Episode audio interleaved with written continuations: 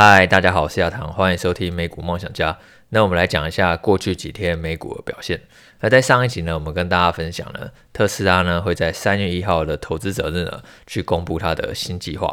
然后当时呢，我们也期待说，诶，特斯拉它能不能去公布呢下一代新的车款？然后如果说这个车款呢可以更便宜的话，对于它的市占率呢会有很大的提升。而且，因为马斯克他一直以来都是预计说，二零三零年的那个电动车销量要达到两千万辆，所以说，如果说一台呢可以更便宜、更好入手的车的话，对于他达到这个销量目标也会更有帮助了。那可惜呢，就是在就是前几天那个特斯拉计划上了。他是并没有提到说这个新车款它一个确切推出的时间点，他只有用那个白布盖起来，然后大家都看不到说这个车子到底长什么样子，然后什么时候推出也不知道。在大会上呢，马斯克只有说他们会在另外找时间来跟大家公告，嗯，也让这个股价呢很明显的出现一个比较失望性的卖压，就会显得有一点失望这样，因为大家最期待就是说他们会有一个新车款的推出。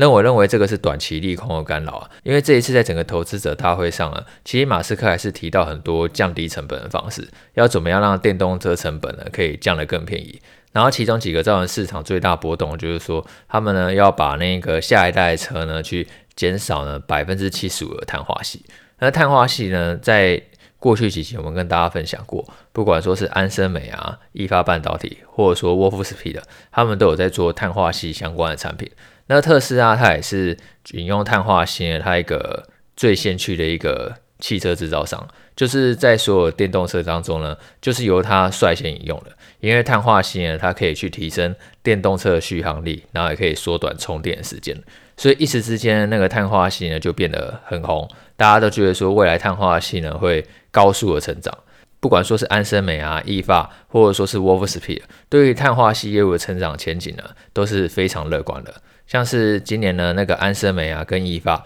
他们都预估呢，今年碳化系的营收会超过十亿美元，跟去年相比呢是成长四成以上，然后也很有信心说未来呢会高几率呢持续的成长，因为不只是特斯拉，其他的车厂也都在加快导入碳化系的产品，才可以去提升电动车的性能，而且这个碳化矽呢不只是用在电动车上面而已。在绿能的基础设施上呢，也会大量应用，因为它可以让那个储能的效率呢是更好的，然后电压也会更加稳定。因为不管说是风力发电或者太阳能发电，它们都有一个很致命的缺点，就是要看天吃饭嘛。所以绿能发电呢，它一定要跟储能设施去做结合，才可以达到像是化石燃料一样稳定发电的一个效果。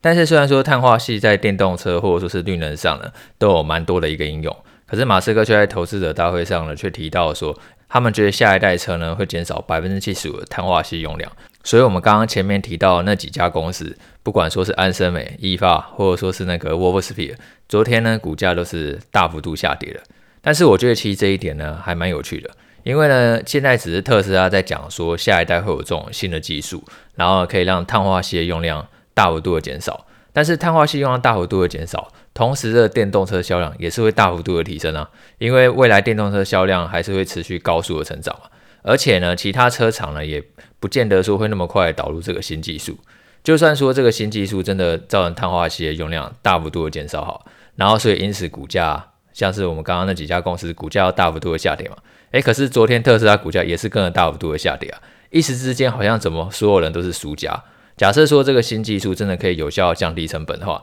那一定有人会是赢家才对啊。所以呢，我觉得这种普遍性的下跌，就代表说，诶，其中一定有一个是错杀嘛，可能是碳化系的零组件的供应商，诶，安森美，然后意法或沃夫斯皮这些公司被错杀，或者说昨天特斯拉的大跌也是一种被错杀，只是单纯呢，因为今年电动车的概念股普遍表现都还蛮不错的，然后刚好趁着这一次呢，投资者大会正式结束。然后，所以呢，就把那个卖压整个一次丢出来。我觉得这反而会是一个比较真正可能的原因，因为市场常常都是讲买在预期，卖在现实，就大家都买在呢想象当中，觉得未来很美好。然后等到这个事件真的发生，然后它反而就有一个诶失望性的卖压出现。然后，但是这个短期情绪震荡整理以后，大家还是会回过头来思考说，诶，长期的布局到底怎么样？那我觉得呢，我对于碳化系至少未来一到两年的前景是没有那么悲观的，因为这个新技术的落实呢，其实都还要时间。而在这段时间当中呢，这些碳化系的供应商呢，他们也可以找到更多应用，或者说更多的客户，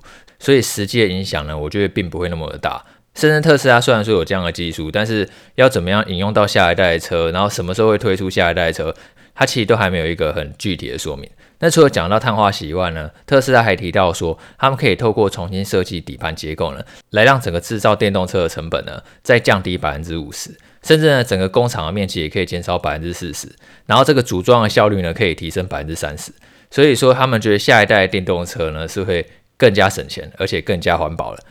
然后整个电动车的驱动系统原本都一定会加入那个稀土，然后可是呢，现在他们有发现一个新的技术，然后呢可以呢就是把那个稀土用量呢去减少百分之二十五，然后呢还是可以去维持那一个整个动力系统的效能。所以其实他讲到很多他电动车技术的突破了，唯一比较可惜的点就是啊那车子呢。然后大家都期待说啊，你讲那么多，那那车子呢，到底长什么样子？然后什么时候推？但是他们是打算说，哎，在另一次会议呢，再去择期召开，然后跟大家公布呢更详细的计划。那除了电动车以外呢，马斯克还提到说，未来那个储能需求呢是非常非常庞大的。那在上一集我们跟大家分享嘛，储能跟绿能这两个一定是相辅相成的。如果说未来人类真的要迈向一个永续能源，然后百分之百干净能源，然后这个风能跟太阳能发电呢不断的发展化，那一定要有一个很强而有力的储能设施呢，可以把那个多余的电力给储存起来，然后趁着那些绿能因为受到天候影响无法发电的时候呢，把这些储存下来的电力呢给输送出去。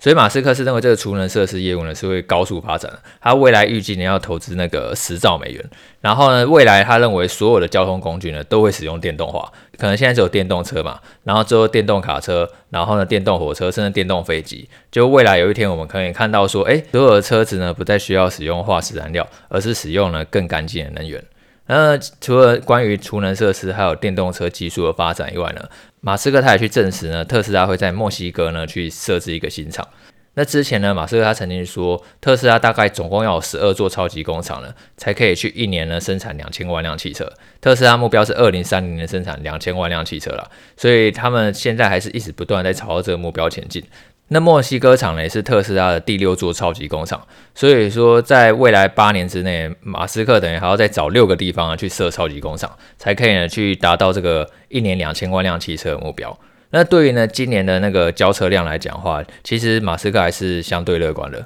虽然说呢，在过去几个月当中，特斯拉都有出现降价嘛，但是他有提到说，诶，虽然说只有降一点价格，但是呢，对于需求产生一个非常大影响，等于说。因为价格下来的关系，所以呢，消费者的需求变得非常的强。从现在订单量来看的话，是非常满的。他认为呢，今年交付量还是可以达到两百万辆，等于说相比去年呢，可以成长百分之五十，还是维持一个很强劲的成长动能。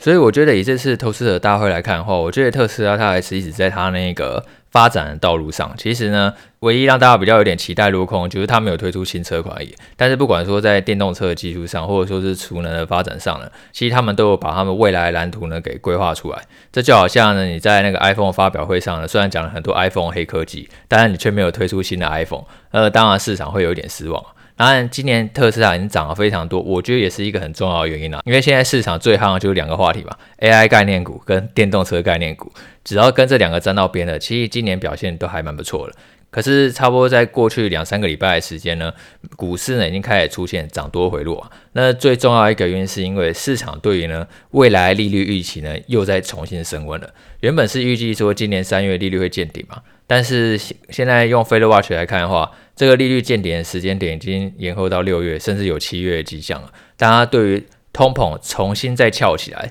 感觉上这件事情是越来越担心，所以让最近股市呢出现回落。那什么时候可能股市又会止跌，然后又开始上涨呢？其实以基本面来看的话呢，我觉得企业获利应该蛮高机会会在下半年恢复成长。现在就看这个通膨数据能不能在二月或者三月的时候，哎，又重新出现下修，这样的话才会让市场对于通膨呢不再那么的担心。这个都是大家未来呢可以去持续观察的。一月通膨数据之所以会翘起来，我们之前跟大家讲说，这是因为去调整权重的关系嘛。所以呢，你不能因为单月的数据波动，然后你就担心说，哎，通膨是不是真的回来了？我觉得至少要拉长了两个月到三个月时间去看，那这样的话也可以去做一个比较好的判断。当然，因为市场短线上来讲话，常常都是很无情的。没有人在跟你管说通膨翘起来是因为调整权重变化影响嘛，要杀就给你杀下去了。所以呢，我觉得在这段震荡的时间呢，做好资金控管呢还是很重要的。然后当市场一头热，然后封电动车、封 AI 概念股的时候，其实呢，我觉得呢，他们的确是一个长期的趋势，